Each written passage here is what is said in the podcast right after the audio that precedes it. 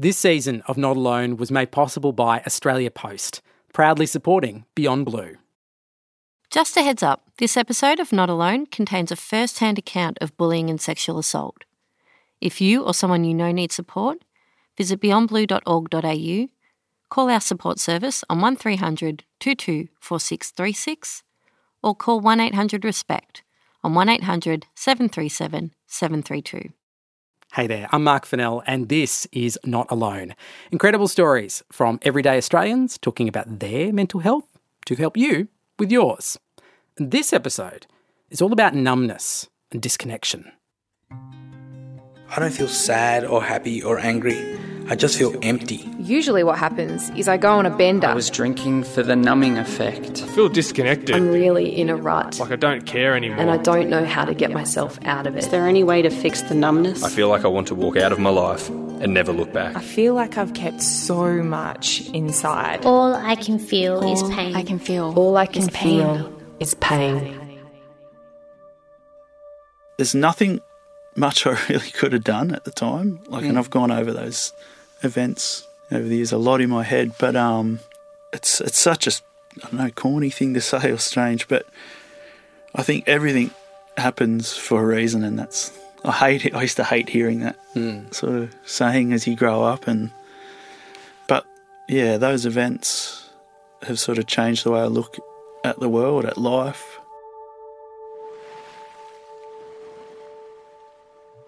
James grew up in a tiny town on the northern New South Wales coast. His community was probably only 250 people strong, but strong it was. You'd only lock your door if you went away, yeah, for like a week. If you went away for the weekend, you'd leave the house open and the neighbours would keep an eye on it. So it was um, very supportive community, you know. Everyone looks out for each other. Like my uncle lived two doors up from me. My auntie and uncle lived across the road, um, and then all mum and dad's friends sort of, you know, migrated from Sydney in their early twenties and come to this small coastal town just to surf and make a life out of the city. So mm. because you knew everyone and they were either related or like best friends of your mum, and yeah, the community felt like an extended family almost. Yeah. So what kind of introduced me to young James? Right, what kind of kid do you reckon you were like? Yeah, like as a young kid, I was quite shy. Like, mm. but once I warmed to people, that's when I sort of would come out of my shell. Like, you know, like my nickname was Fart and Martin because. okay, okay. There's a story there. How did that happen? Yeah, so I just used to. um I had some bowel problems as a kid. I'd fart a lot with certain foods, so I had to go on a diet. No, yeah, really? to, to eliminate. Oh, you're kidding! Wow. Yeah.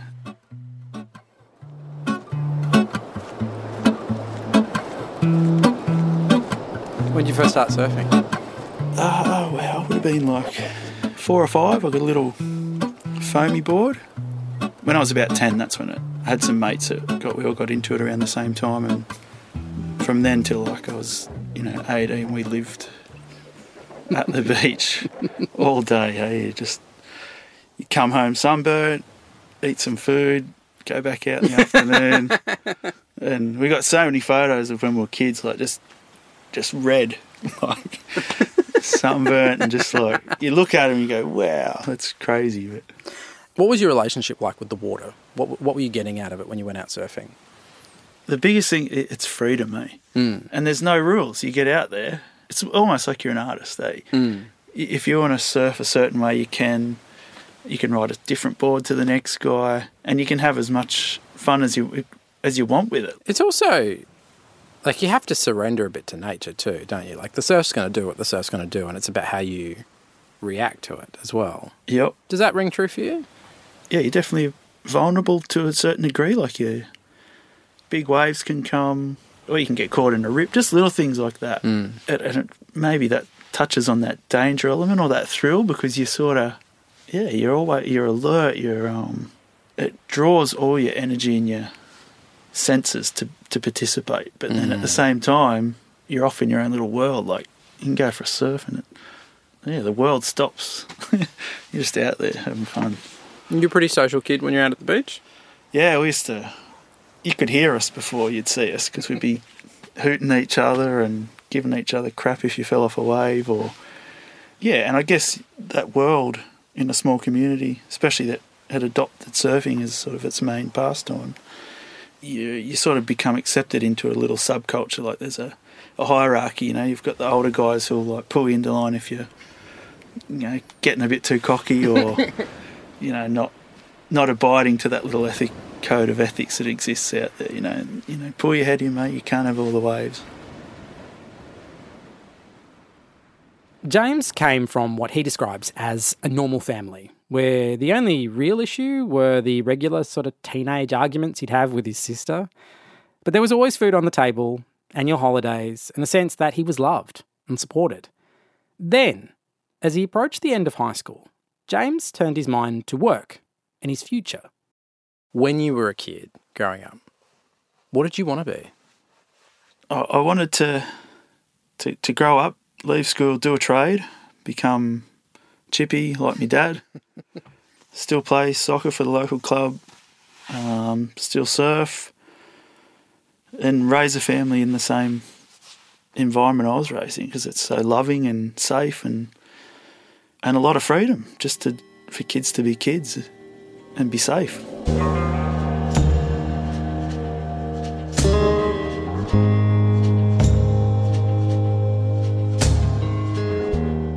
But as the end of Year 12 approached, James was presented with an opportunity to work in the maritime industry, with months spent on the water.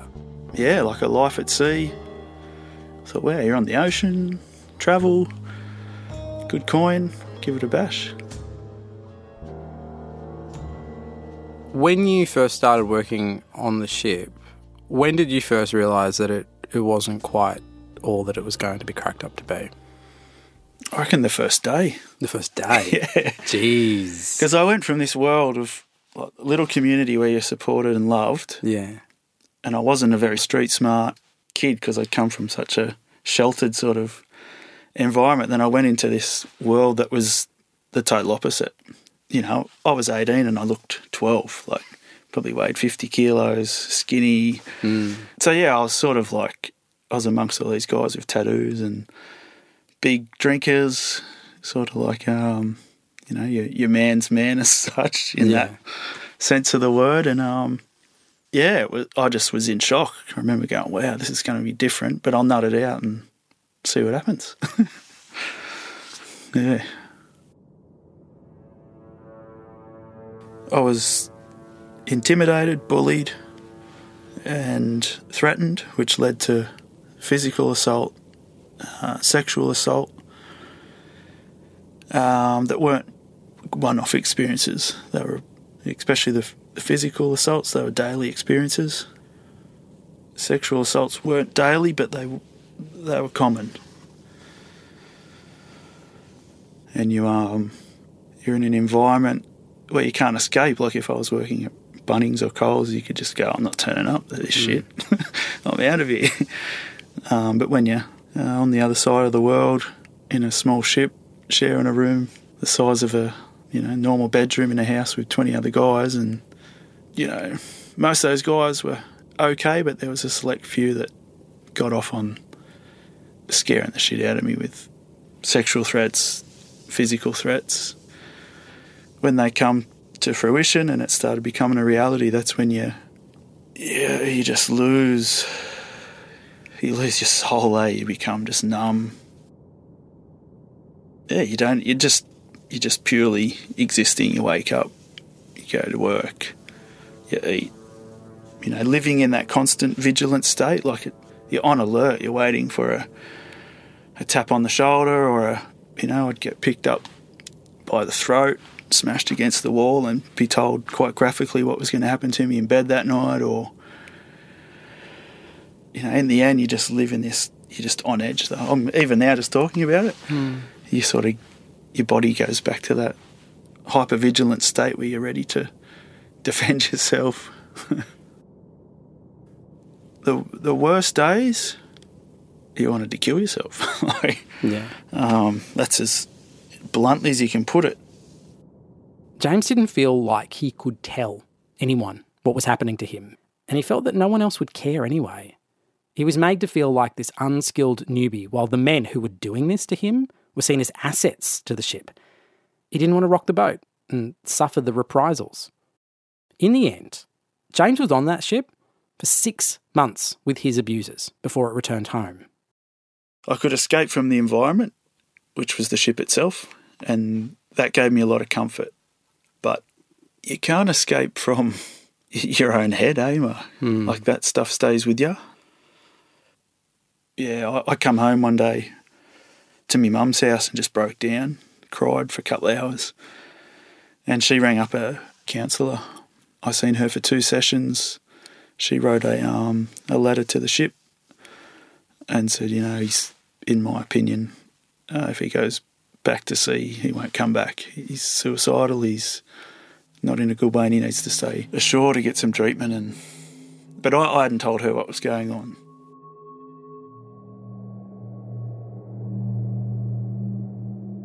James hadn't told anyone what had happened. It was a secret that he would carry for 15 years. Looking back on it now, why Yeah. do you reckon you weren't comfortable or you didn't think you could have told them what actually happened? The biggest thing that comes to mind straight away is just the guilt and shame. Yeah, it's it's just embarrassing. Um, so, I don't know. How do you have that conversation with someone? Yeah. I felt responsible. Why, why do you reckon you felt responsible? I, I used to say that I was just too sensitive. If I had been a bit bigger, a bit more street smart, um, that those things wouldn't have happened to me. And then you think to yourself, how did I let that happen? How did? Why didn't I do anything? Why did? Why didn't I stick up for myself? Your manhood's question, and I wasn't even a man. I was just a kid, you know. Like you, you become confused. Everything you just become a mess. In that time immediately after getting off the ship, what was different about you and how you interacted with people? The, the biggest thing was I stopped surfing almost. Right. I still surf, but maybe once every two or three weeks. I just lost enthusiasm. I didn't want to be around people either. Like I hated lying to people. Like they go, "Hey, how you been, mate?" And I wanted to cry out and go, like, I feel like shit. I can't cope. I'm depressed. I'm anxious. I'm all this, but I, I, I couldn't say that. Um, I went from being a really social kid, like involved in soccer, surfing, going out with friends, having a barbie, having a party. More often than not, the life of the party. like, and I enjoyed that, you know. So I went to the total opposite end of that scale where you just locked myself in my room, in my own house, at my parents' place. I was scared someone was going to come in to my own bedroom in my own home that I lived in all my life. As the years went by, James's mental health began to deteriorate even further. He often felt physically weak, like drained of energy, and was filled with this hurt and this anger that he aimed back on himself, really. Then he began to experience panic attacks. The first big one, maybe like three years after, I was at a friend's wedding and I'm with people that I've grown up with all my life, safe environment, heaps of love. And I was at the bar and I just remember I thought I was having a heart attack. My whole body just broke into a sweat. I felt like everything was just caving in on me, like literally, like the pub was going to just collapse on me. And I just ran out back of the pub and hid under a tree for like two hours and just went, what the hell was that?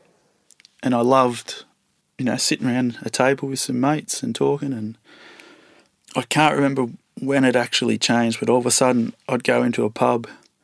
There was all these triggers. It might be a person that looks like someone from the ship, or a noise, or a song. Something just would set you off. But I didn't know it at the time. And I'd become really heightened, hypervigilant. I, I felt scared, I felt anxious, nervous. So I'd down heaps of drinks to try and numb that. Mm-hmm. Then I'd go and hide in a poker room so I didn't have to talk to anyone. I'd find a corner where, you know, I could still be out with the boys as such, mm-hmm. but not. I didn't even like playing the pokies. I didn't like drinking. like I was just like, this is an this I can just hide here, and then I found sort of comfort in that. You described a few times this term of being hypervigilant. What does that actually feel like? Well, f- for starters, like I notice that my heart beats. I can feel it. Um, sometimes my vision gets a bit blurry. Yeah, you can feel your muscles really tight and tense, mm. and you breathe shorter, and you don't think straight. You don't um, process things as you would when you're not sort of anxious or alert. After a while, then the other side of that happens where you become drained. Mm. You know, you've used up so much energy sort of scanning the room or looking for threats, I don't know, and you just you just can't function. Mm. James continued to drink, take drugs, and gamble until really all just became a routine. He became an island unto himself, losing any care he had for his own well being or really anything else. He would endanger his own life through reckless behaviours, hoping that he might be able to make his own death look like an accident. You know, my mum and dad don't have to deal with that stigma, or, you know, he's just a young guy who pushed the boundaries. You know, what a shame. That big community of people that was around you growing up, that, yep. that really lovely community, did you at any point feel like you could lean on them in this moment when you'd become this island? Nah. Why? I guess when you're in that frame of mind, when you're depressed, you're suicidal, you're dealing with panic attacks and all that fear of anxiety, you you see the world differently and you think, I don't deserve love, I don't deserve support, I'm a piece of shit. I don't deserve anything. And it becomes acceptable in your own brain to just isolate. That's that you that's your friend.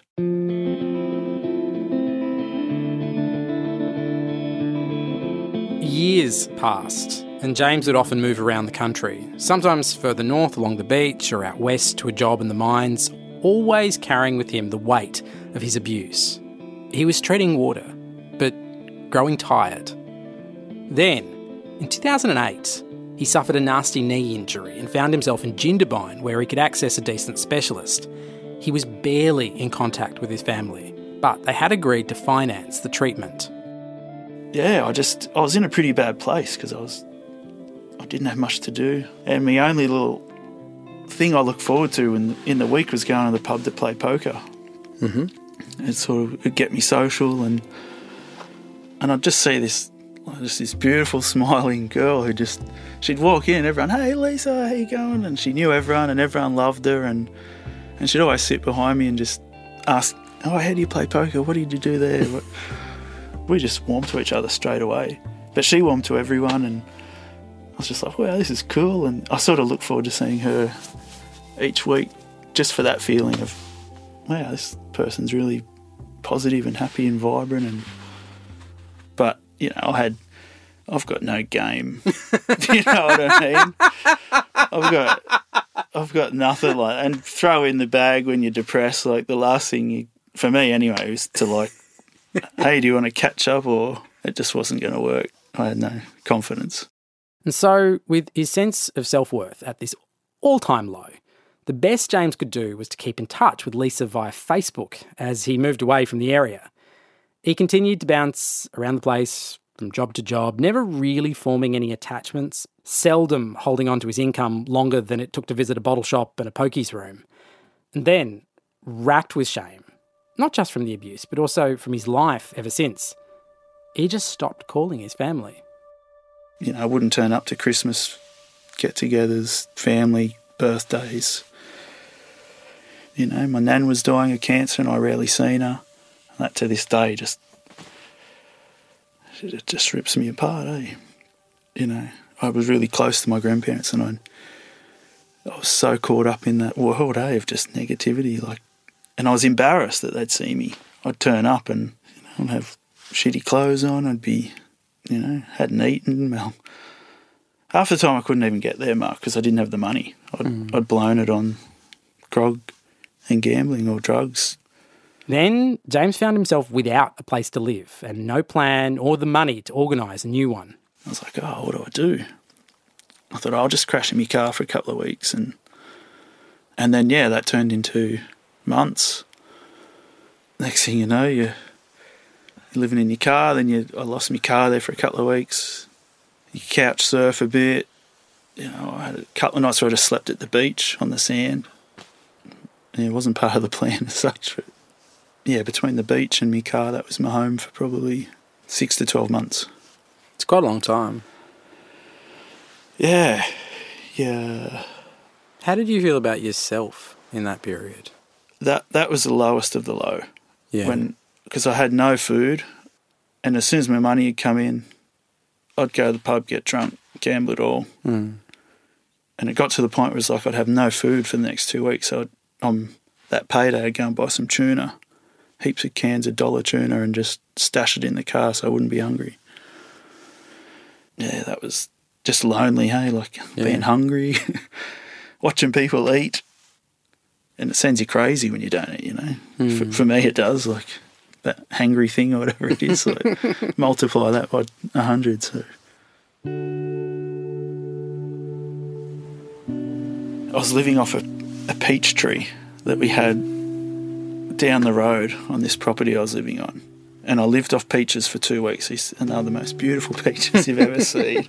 I used to have them on, in so many different ways. It wasn't funny, and um, it, it was the first time I had a plan. Eh, A plan for t- for suicide, right.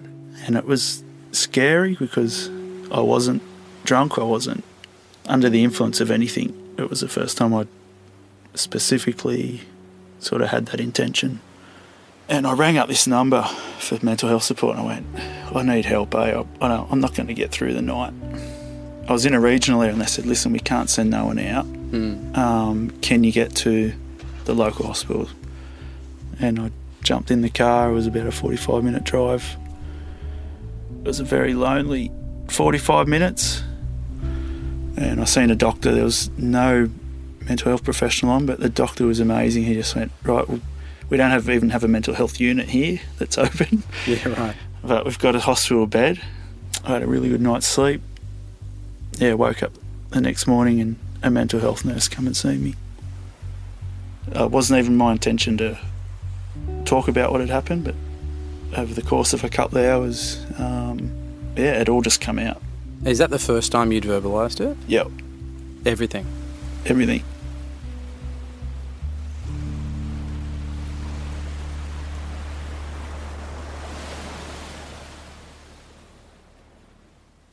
James was diagnosed with PTSD, something he identifies with and actually finds comforting. He spent some time in the mental health unit at the hospital, started a bit of therapy, went on to medication, but it didn't last long.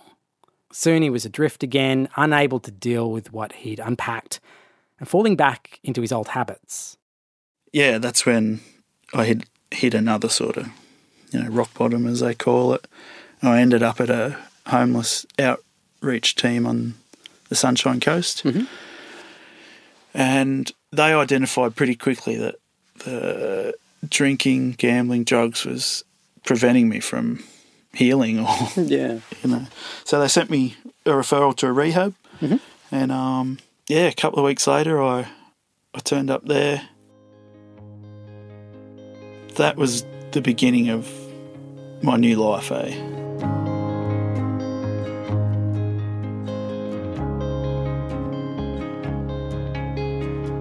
It was the first time, Mark, that I'd heard other people describe their addictions, their mental health experiences. Like people would say, I feel like this, I do this to cope, or. And for years, I just thought I was the only one that was experiencing those negative thoughts or those critical thinking. Um, yeah, and to hear someone else speak of their experiences that pretty much match yours, it was eye opening. You go, wow, that's I'm not alone.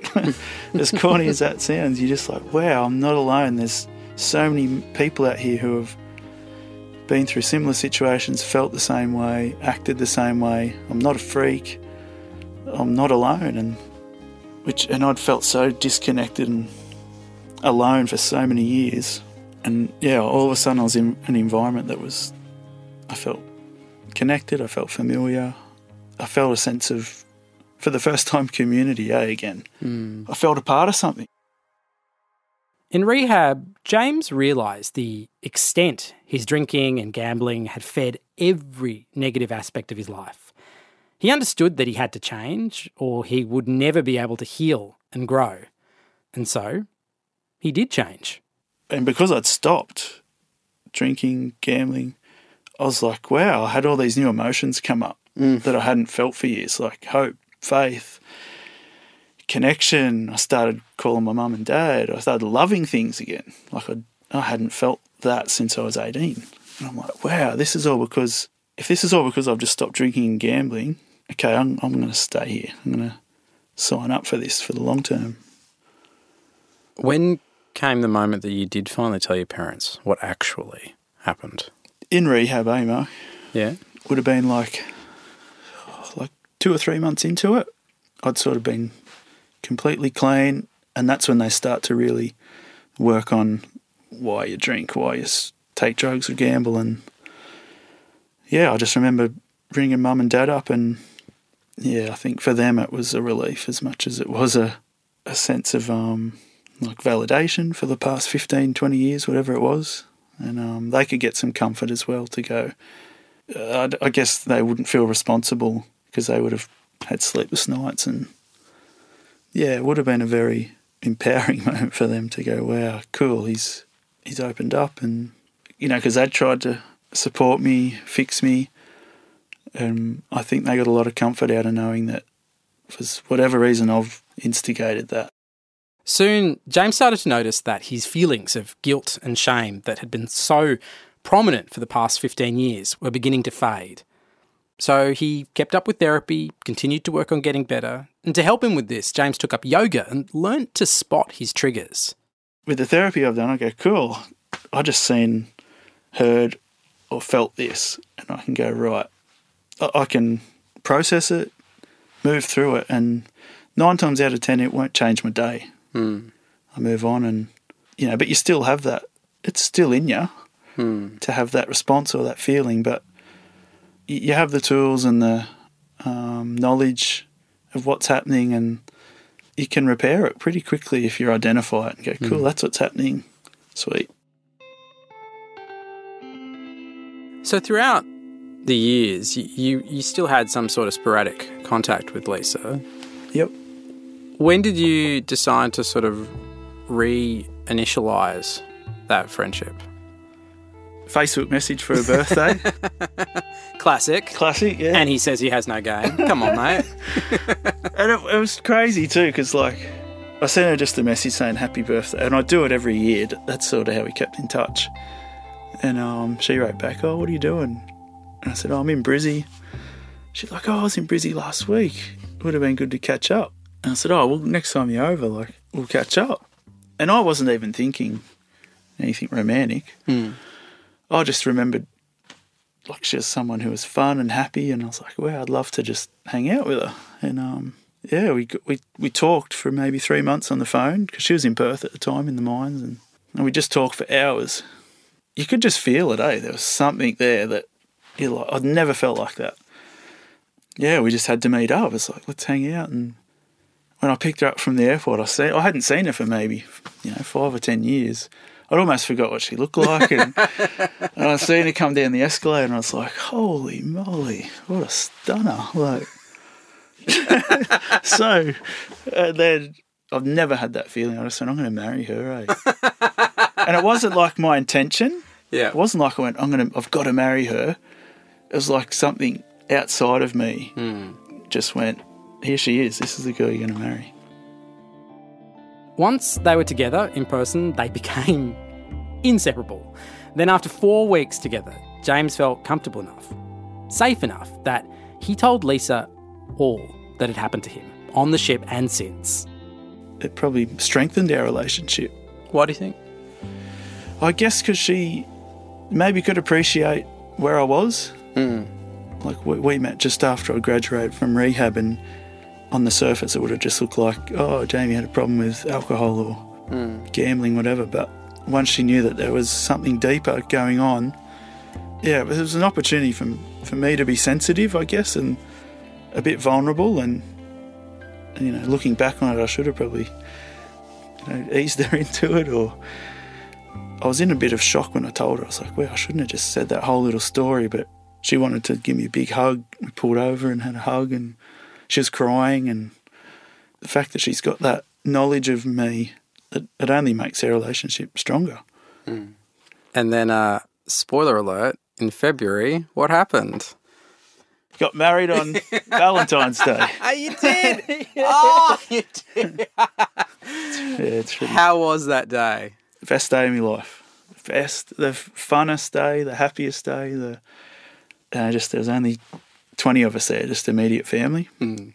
We're just going to get married on the beach. Like, oh shit! The forecast says rain. We better book somewhere. There's no accommodation left because we organised the wedding four days out, and um, got this beautiful old dairy farm that had accommodation on it.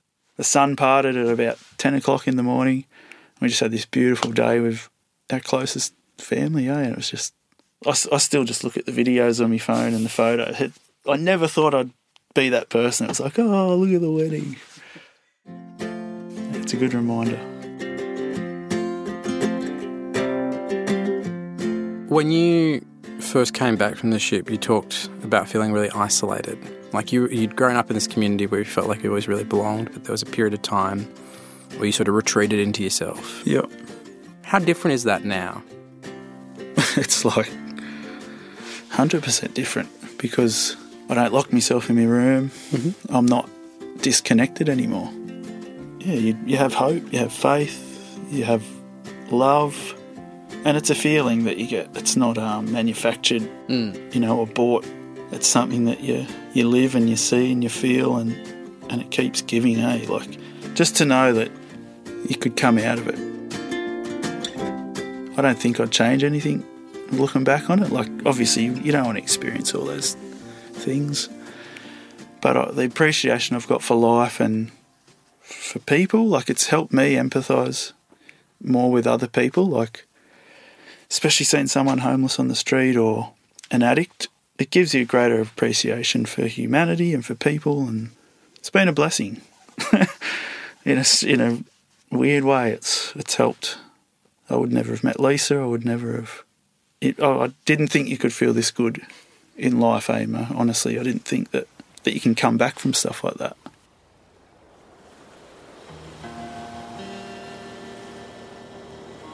James now lives close to the ocean again. And thanks to Lisa wanting to learn how to ride a barrel, he's surfing again too.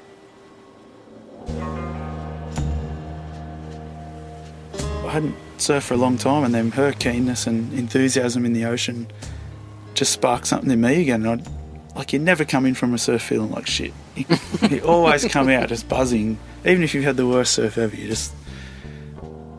I think I enjoyed surfing so much because, you know, it's a really immediate form of mindfulness or meditation without knowing it. You, all your senses are buzzing. You, even if I hadn't even had a surf, you just go for a swim.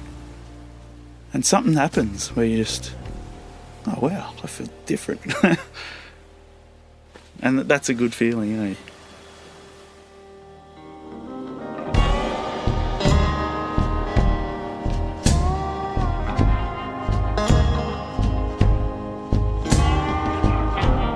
Listening to James, it's clear that recovery from trauma it can be a long and winding road. And so to get just understanding of the clinical side of what is clearly a very complicated issue, I had a chat to Beyond Blue's lead clinical advisor, Dr. Grant Blashki. Uh, Dr. Grant Blashki, welcome back. Thanks, Mark. Listening to James's story, that I mean, one of the biggest, I guess, themes of it is how much James tr- tried to numb that trauma with alcohol, with drugs, with gambling, and I think that's you know something a lot of us will be familiar with. I'm curious though about what's going on a little bit under the hood. Like, what is it that alcohol, drugs, gambling, what is it that they are doing to help sate or, or manage that underlying trauma that, that James was processing? It's very common. And what I see in my clinic is very often a lot of people with mental health issues don't go and get professional help. They try and self manage it with alcohol, drugs, or gambling, or other what we call maladaptive approaches. So they might get a little bit of temporary relief because they're feeling awful. But the truth is that over time, these approaches compound the problem they make it worse understandable but if you you know using alcohol to manage your stress and anxiety it's not a good long-term solution it tends to cause more problems than it solves Talk therapy obviously had a huge set of benefits for James, not just with a psychologist, but in a sort of a group setting as well. It kind of almost gets to the heart of this series. Why is hearing the experience of someone else so helpful, do you think? Well, you're right, isn't it? It's one of those classic you're not alone moments where we say, you know, someone who's been through this absolutely horrible time that James has been through, there's a part of him that just feels like I'm the only person in the world that's ever experienced anything like that. I'm the only one who's had this horrible thing, who's having all these um, sad and you know nihilistic feelings about things.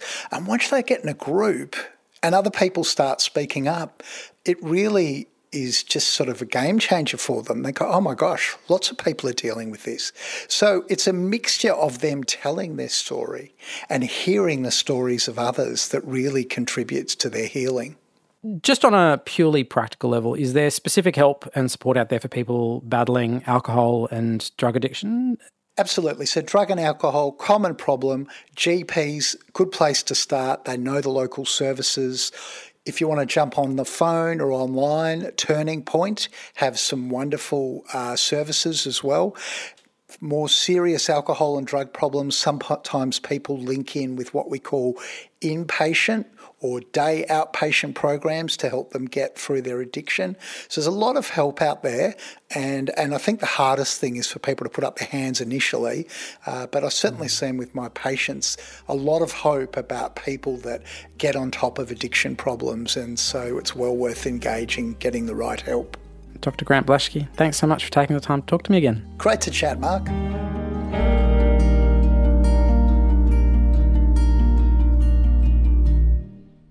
I want to thank James for sharing his incredible story and experiences with me. I also just want to acknowledge the courage it's taken. And the same has to be said for all of our contributors in this season of Not Alone. Never let it be said that those seeking help and support for their emotional well-being are weak or that they have failed or that they have been unable to cope. There is no more courageous person than the one who will put up their hand and admit that they need help I want you to know from all of us at Beyond Blue and me personally, you are seen and you are not alone. You can join the conversation and share your story at beyondblue.org.au slash forums. If you know anyone or if you yourself need support, visit our website or call support service on 1300 22 4636. Put some additional info in the show notes. Not Alone is a Beyond Blue podcast hosted by me, Mark Fennell produced by Sam Loy and executive produced by Darcy Sutton and Sarah Alexander. It was recorded by Ryan De Silva with sound design and mixing by Wayne Ewan. This podcast was produced on Wurundjeri, Woiwurrung, Boonwurrung, Gadigal, and Dja country, and we pay respect to the traditional owners of these lands. Thank you for listening to Not Alone.